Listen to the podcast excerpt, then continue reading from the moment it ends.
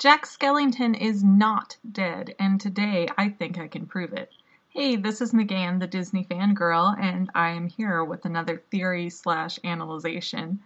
So, if you haven't seen The Nightmare Before Christmas, I don't know what you're doing here because it's honestly one of the best Halloween movies, if not just movies in general, ever made. It was actually really weird when it came out because Disney did not put its name anywhere near the title credits for this film. And the only way that you knew it was connected to anything Disney was if you bought the soundtrack, and the soundtrack had a little Walt Disney Records label on it.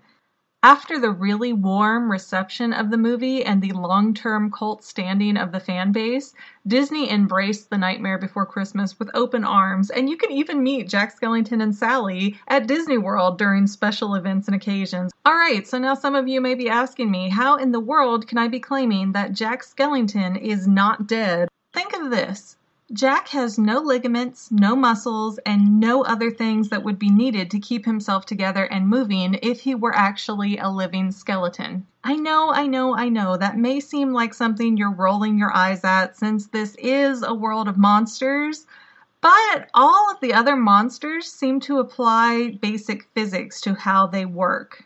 I mean, whatever is going on with Oogie Boogie, how he is filled with insects, those bugs make up his entire endoskeleton and muscles and organs and everything else. But really, Oogie Boogie is a theory for another day, so let's just put a pin in that for now.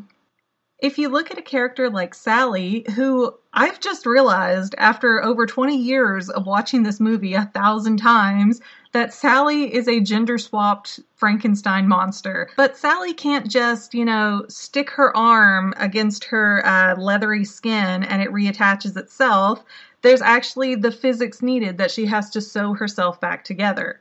And while the monsters are making Christmas, we see the skeletal reindeer come to life, and they're not just already alive that they were built or that they were dug up, they are shocked to life through this electrical circuit thing. And that is done after the reindeer are designed, and they don't talk like the other monsters. So if you think about it, the reindeer in the movie aren't actually monsters, they're robots. Then look at Zero. Jack's dog. And Zero is definitely a dead dog because he is a floating ghost. Zero lives in a tombstone. So if Jack is dead, why is he an animated skeleton that lives inside of a house, but Zero is a ghost that lives in a tombstone? Jack is just one other monster that happens to look like a skeleton. And the biggest proof of that is the secret track at the end of the original The Nightmare Before Christmas soundtrack. And that was a bonus scene that was never animated for some reason into the film. And it talks about how Santa goes back to Halloween Town years later, and Jack and Sally have been in a relationship for this whole time since the events of The Nightmare Before Christmas. And Santa says, there was old Jack still looking quite thin, with four or five skeleton children at hand.